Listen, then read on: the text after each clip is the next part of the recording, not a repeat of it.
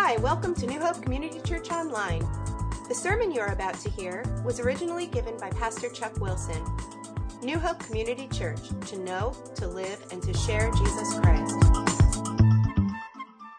The title for today is God's Healing Process. God's Healing Process, Mark 8, 22 to 26. And I have a article here from a few years ago, actually 2000. I've saved it for this very passage. Artificial vision system helps blind see. I stuck it in the file for this one because it reminded me of this.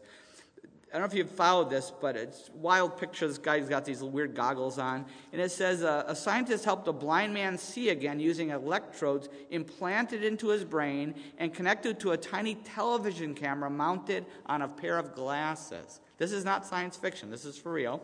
Although he does not see in the conventional sense, he can make out outlines of objects, large letters, and numbers on a contrasting background, and can use the direct digital input to operate a computer. Isn't that wild? He, if he's walking down the hall, the doorway appears as a white frame and a dark background. After, it says here, after processing the information from the camera, the computer sends a signal to the user's brain via 68 platinum electrodes. Each electrode on the surface of the brain produces dots of light when stimulated that resemble stars in the sky. These dots are known as phosphenes. He demonstrated with Jerry, a 62 year old patient who lost his vision at the age of 36 after a blow to the head. Other one other patient who has tried the new system cannot see anything with it. The scientist said that the man was blinded at the age of five, 60 years ago, and his brain may have forgotten how to use the visual, visual cortex. He added that he does not know whether the system will work for people who are born blind. Interesting. And this, uh, this isn't science fiction, this is for real. There's some interesting parallels with today's passage. If you've studied it ahead, like I uh, encouraged you on the email, this some very interesting parallels with the story of Jesus healing, but we're going to see that Jesus takes the healing the next step. There was only one step that the science could take this guy, but Jesus takes it another step, the next step, the final step with healing. And we have another Mark Sandwich here. Remember, I said how Mark sandwiches stories? He'll, he'll take two events and put a, uh, a teaching in between, or vice versa. He'll take two teachings and put a story in between. He sandwiches things together. He takes together to make a point. The Holy Spirit worked this way through Mark as he put them down. And the religious, here's the, the, the sandwich so far the religious leaders are completely blind, right? They're spiritually blind. The disciples aren't doing much better at this point, are they? But we're going to see that Jesus is going to open the disciples' eyes and our eyes in the next passage. But first, he sandwiches in a story. Before he opens their eyes spiritually, he sandwiches in a story of a healing a blind man. It's a visual lesson to, to prepare the disciples to see who Jesus is, and also a visual lesson for us to see what he's going to do for their eyes and our own eyes, spiritual eyes, right? This is actually a double decker sandwich, though. You remember the Dagwood sandwiches, Blondie? You know, remember the Dagwood, the huge sandwiches? Well, this is actually a, a, a Dagwood here. It's a double decker, many layered sandwich because it's also part of a previous sandwich that was started back in Mark chapter 7.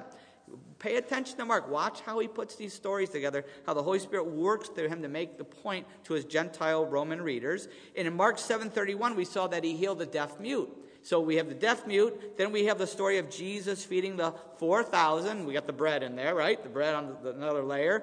And then he brings in another layer of meat here. It's another healing. So we have the healing of the, the deaf mute, and now we have the healing of this blind man sandwiched around this, the, the feeding of the 4,000 and there's some parallels and several people already came up to me to this morning and, and, and saw the parallels from these two stories because not only are they two sides of a sandwich but there's many parallels.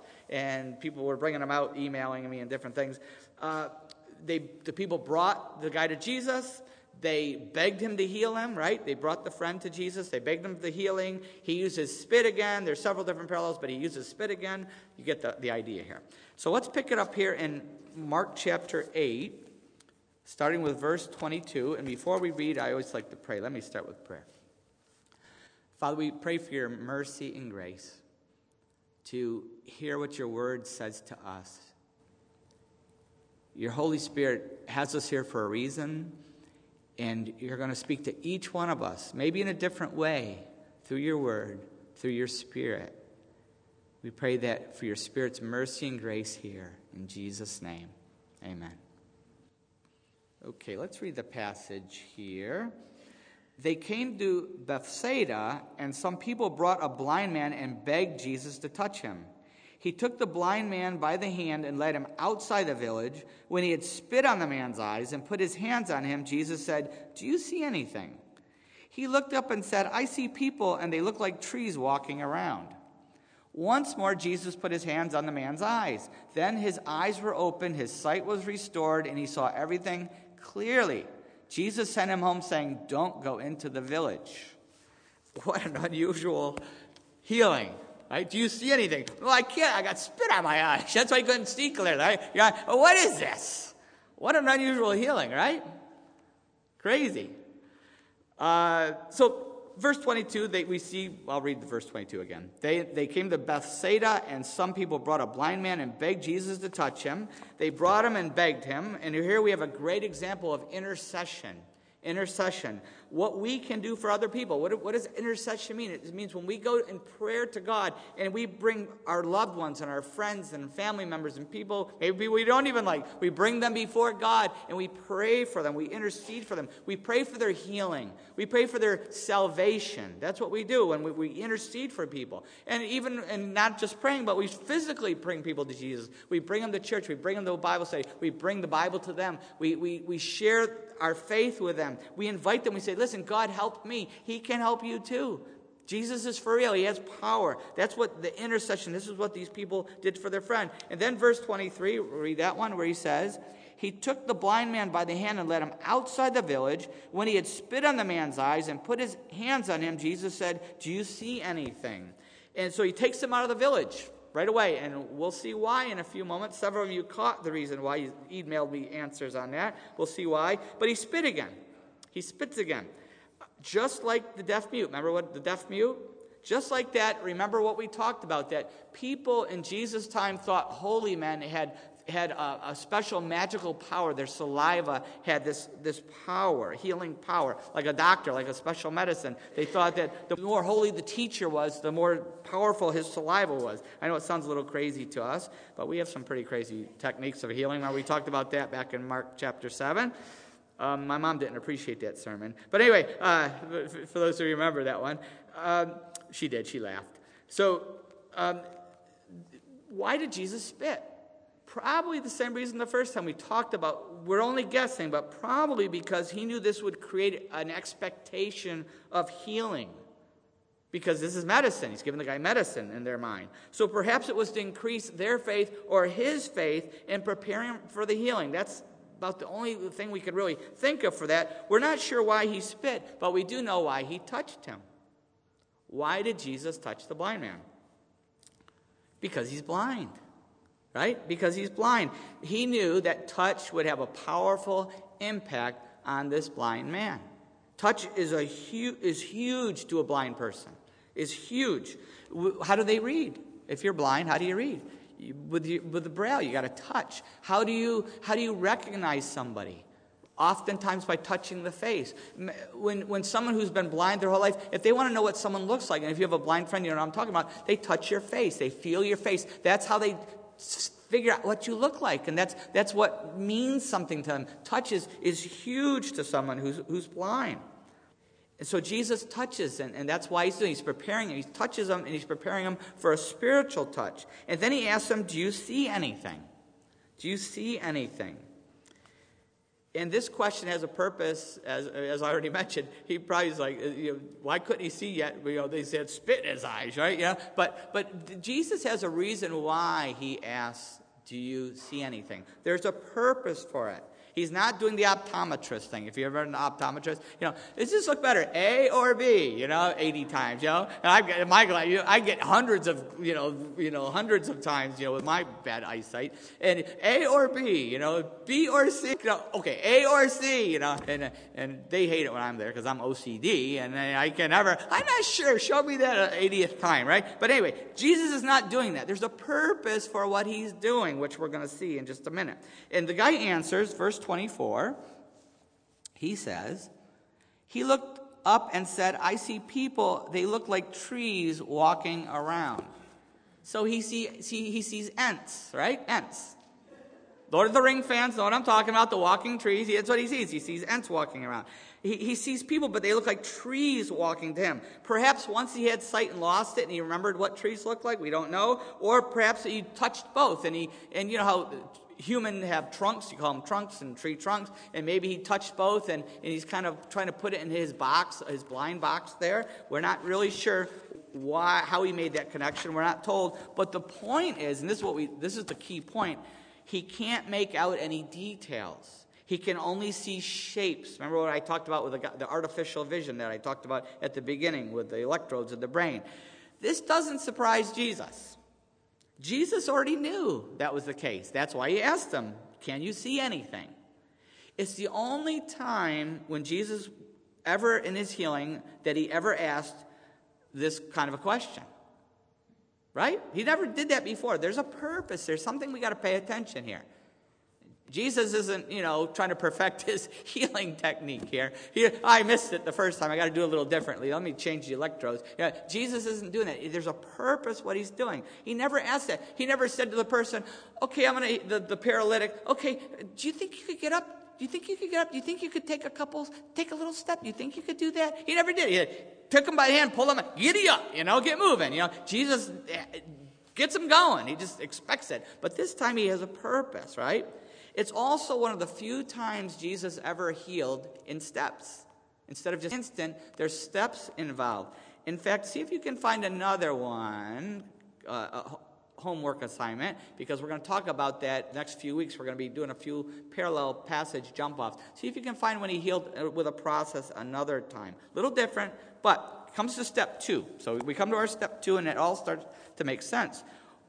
Verse 25, once more Jesus put his hands on the man's eyes. Then his eyes were open, his sight was restored, and he saw everything clearly. Why are there two steps? We aren't told why. Perhaps the first step was preparing him for the second step.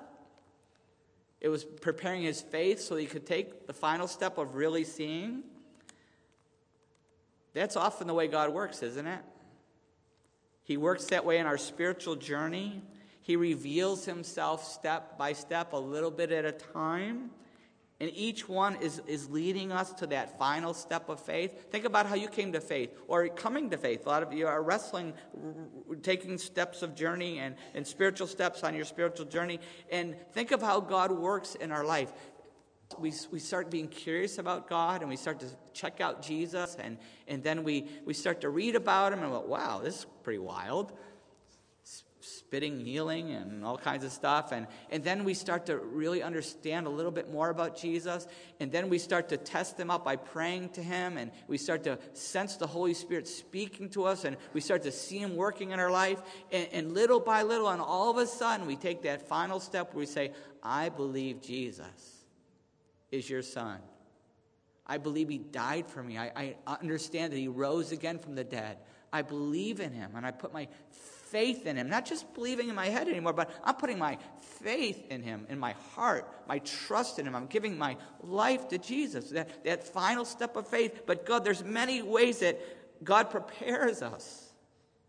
I remember many of you when you became Christians, many of you came for years. Some of you came for two, three, four years before you finally took that step of faith. That's awesome. God has us all on this journey and we take those steps. And, and I never, you know, I never pressure people because I know God is, is, is, is, is working and, and, moving in hearts. And, and you, you've come for years and then that one day told me on the way out or filled out the card or you emailed me or texted or, or just off the cuff called. And, and it's awesome to see when that final step of faith. And that's how God works. He often takes us on these steps. God often works in a unique process in our life. That healing process, spiritual, physical, emotional, mental, all the different ways that He heals us. God works in a unique process in our life. That's why I love testimony services. We're going to have one again after, in between Christmas and New Year's that Sunday. We just have testimonies. People share their stories of how God is working, and many share how they became Christians. And, and I love to hear it because I love to hear all the different ways that we come to Christ, all the different ways that God moved in people to bring them to Christ. It's like fingerprints. There, nobody has the same fingerprint, and no one comes to Christ the same way. God works in all of our lives in all these amazing ways, but they're also touching, aren't they? It's awesome. I love it. Love it. And, and not only salvation, but also our sanctification. Not just our salvation when we put our faith in Jesus, but our sanctification is when we become like Jesus, become holy like Him. Our life changes and we become like Jesus Christ. That is a lifelong process. It's a healing process, a lifelong process. There is no set formula. Well, you just got to read this book and do this discipleship manual and, and, and do this and jump through these hoops. There's no there's no set formula. The Holy Spirit doesn't work that way. All those things are good. They're all positive, but the Holy Spirit works in different ways in all of our lives to bring us in this sanctification process. I it's like parenting books. I remember when we first started having kids and we got all these parenting books and, and I, you know, we read them they say, if you do X plus Y equals Z, you know, if you do this with your kid and this with your kid, this is how they're going to turn out. And we, remember reading those things, okay, let's try it. And bonk, you know, it doesn't work that way, right? I threw most of those books out. There's a couple I saved, grace-based parenting and stuff. You know, there's a couple really good ones, but but most of them were just formulas, and they don't work. They, it's not how kids work, and it's not how we work. Our God's spiritual children don't work that way either. There's a whole unique process. God's plan and purpose. God's plans and purposes often involve preparation that we would have never picked, right? And we would, didn't really want in our life. But God has this, this whole plan and, and he knows how to do it. Remember I talked about spit and polish with the other spitting incident. God, God knows what it takes to sandpaper us. He knows what it takes to refine us. He knows what it takes to bring us to our knees and to him. He knows how to prepare us for his process, for his purpose, how to prepare us for his purpose. I think often of, of Chuck and Joan with, with Scott with, with Charity Water. And, and remember when Scott was here sharing his story, and poor, poor Chuck and Joan, all those years praying for this kid. And Scott shared his story. What a powerful story. And now, now Charity Water is the result. But God knew what it was going to take to take him, prepare him, all those, those, those years wandering, knew what it was going to take to prepare him to start Charity Water, touching millions of lives now. God has a purpose and He prepares us. And it's a process. It's different with everybody, just like this guy. This is a very unusual healing. God is showing that how He uses different processes and different steps to, to, to heal us. Same with healing, it's often a process. It's great when God just heals. Don't you love it? I love it. We've seen it happen. It's awesome. The prayer team prays for it all the time. But sometimes it's a process healing. It, there's a little bit of healing and a little bit more and a little bit more, or also we hit the brakes. God knows when delays are needed in our healing too, because there's, there's, there's steps for the healing. There's a reason for it. Many times we're not ready for the next step of our healing, are we? We're not ready.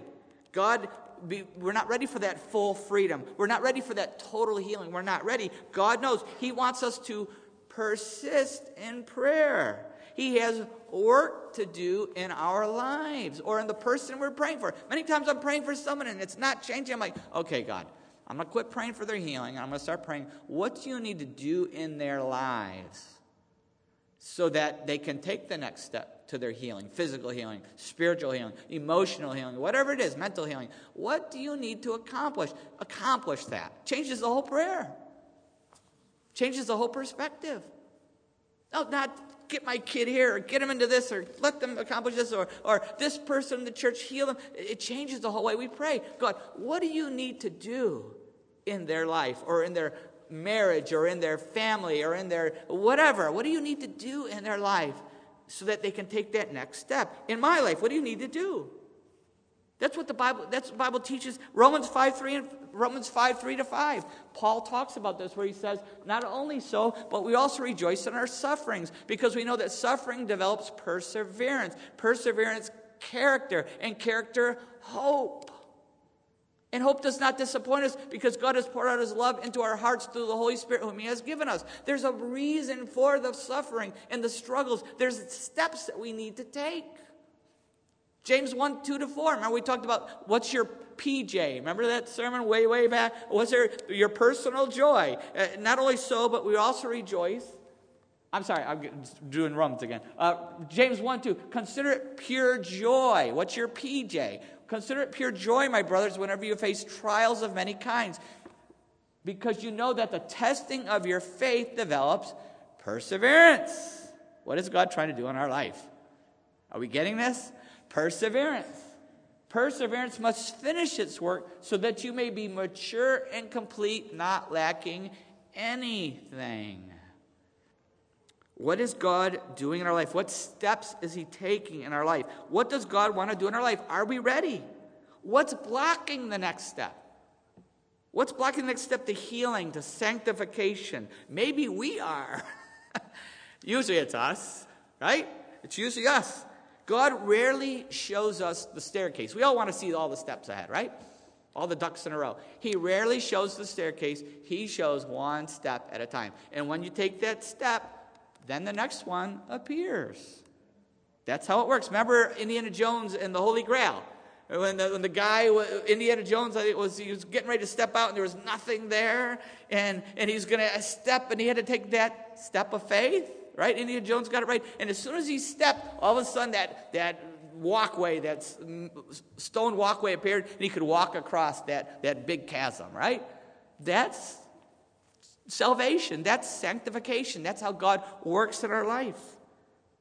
Maybe here today, and God's waiting for you to take the step of faith, to become a Christian, the final step of giving your life to Jesus Christ. Now, once again, we're on a spiritual journey, and I, there's no pressure. If God has you on a journey and you're taking your steps, that's great. But maybe, maybe God has shown you clearly, and the Holy Spirit has convicted you, and you know exactly what you need to do, but you're resisting the Holy Spirit. This is what I want to talk to. Not those who are on the journey, but those who are resisting the Holy Spirit. We can resist the Holy Spirit. Acts chapter 7. Something there's because there's something we don't want to give up. There's something we don't want to surrender and you don't want to take that last step, even though the Holy Spirit has shown you clearly and you know it's time. There's a warning in verse 26 for us if we're resisting the Holy Spirit in some way. In verse 26, it says, the last verse, Jesus sent him home saying, Don't go into the village. Don't go into the village. Stay out of Bethsaida. And remember, he took him out of the village to heal him, too, didn't he? What's up with this village? He, now he doesn't let them to go back in. Why? To understand that, and some of you already got this, you sent me some good emails on it. In Matthew chapter 11, verse 20, says this verses 20 to 24. Always, there's always a reason for everything. Matthew 11, verse 20. Then Jesus began to denounce the cities in which most of his miracles had been performed because they did not repent. Woe to you, Chorazin! Woe to you, Bethsaida! If the miracles that were performed in you had been performed in Tyre and Sidon, they would have repented long ago in sackcloths and ashes. But I tell you, it will be more bearable for Tyre and Sidon on the day of judgment than for you. And you, Capernaum, will you be lifted up to the skies? No, you will go down to the depths. If the miracles that were performed in you had been performed in Sodom, it would have remained to this day. But I tell you that it will be more bearable for Sodom on the day of judgment than for you. Bethsaida had rejected their revelation. And what was that revelation? The feeding of the 5,000 was in their backyard. They saw Jesus feed 5,000. Most of them were probably there eating the bread and the fish. And remember what they tried to do after that feeding? They tried to make Jesus the king. They tried to elect him president. They tried to make him the human Messiah. And they tried to, by force, to force him to become the ruler of Israel.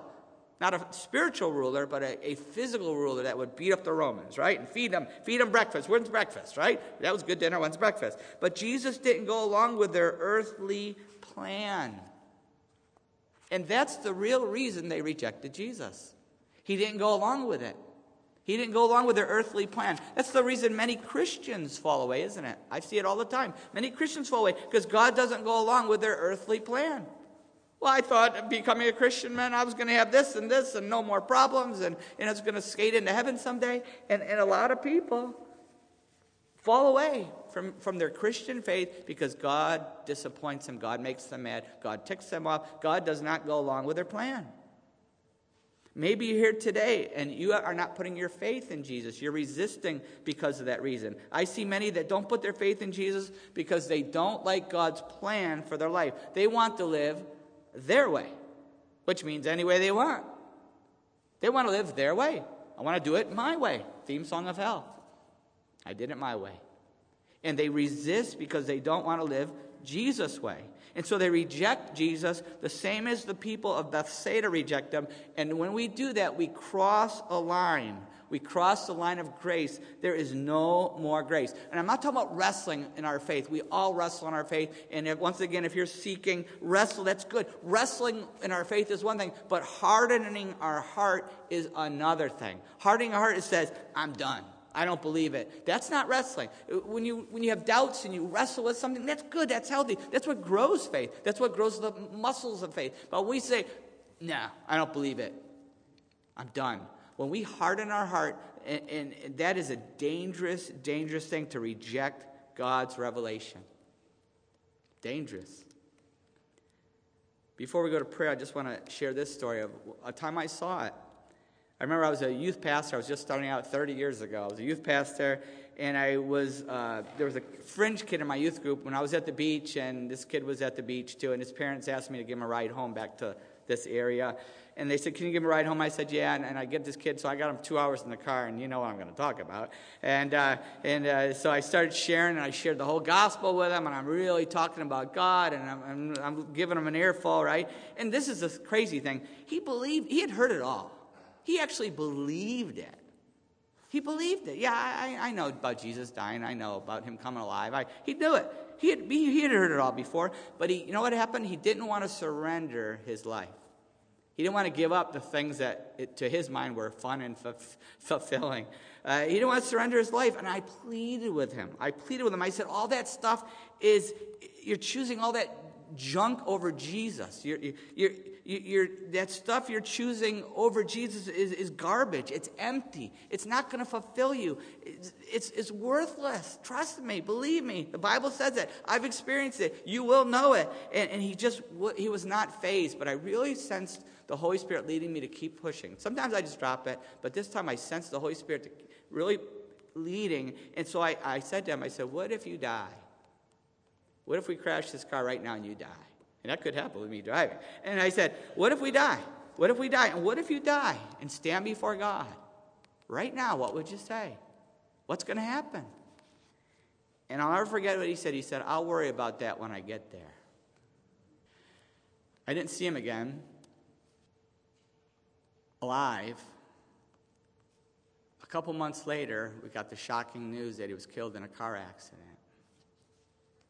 Shocking shook up the whole school.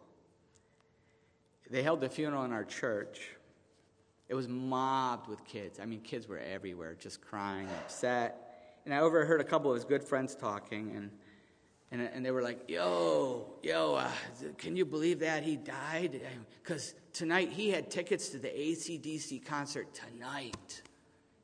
And, and he's, can you believe that? Tonight he had the tickets to the ACT concert.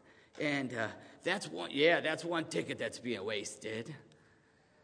Well, there's other things wasted there, but, uh, but he's like, yeah, there's one thing being, that's another ticket being, that's a ticket being wasted. And I remember thinking, that's not the only ticket being wasted. He's standing before Jesus Christ, and he had a ticket in his hand, and he didn't keep it. He wasted his ticket into heaven and he's entered eternity facing judgment because he hardened his heart to the Holy Spirit speaking to him. Let's pray. How is the Holy Spirit speaking to us this morning? Maybe you're not a Christian yet. And once again, you're taking your steps of faith, great, but if maybe the Holy Spirit is really convicting you and you're resisting Him, I want to encourage you to give it up. Give it up. Whatever sin, trade that sin, trade that junk, trade that human goal.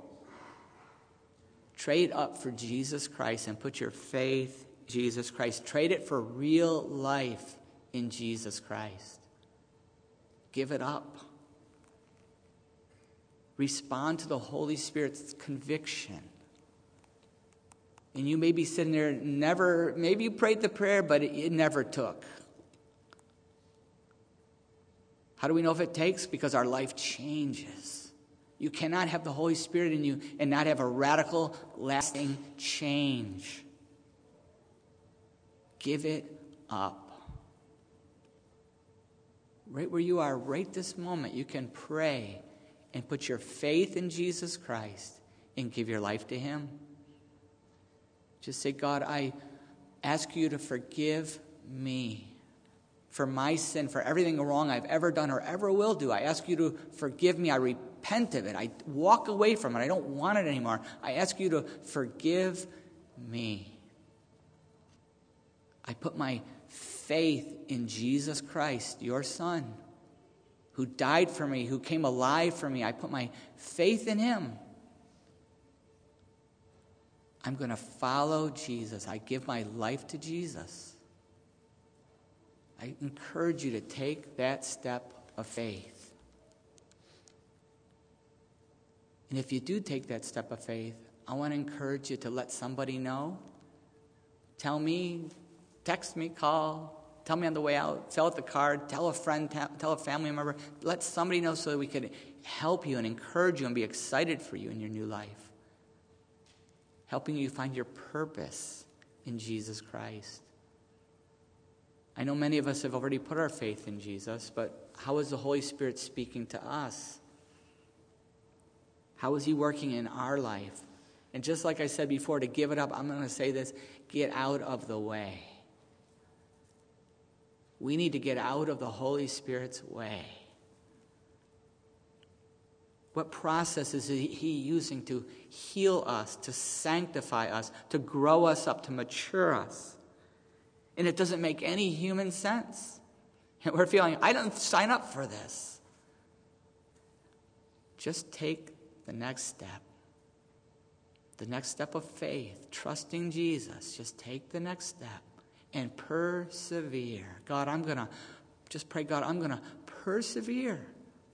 I'm going to take this step and the next step, and the next step. On this stairway to heaven, I'm going to keep taking these steps. I'm going to get out of your way. I'm going to stop trying to do the Holy Spirit's job. Father, it's easy to say all this. It might even be easy to hear this, but it's hard to live this. We pray for your mercy and grace, and we pray that your Holy Spirit would move in our hearts now. I pray that every person here hearing this would put their faith in you, Lord. And I pray that you would help each of us today, this week, to take that next step of faith and find that healing, find that sanctification, find the next step in your purpose in our life. Whatever the process is, Lord, I pray that we could see what you are doing. In Jesus' name, amen.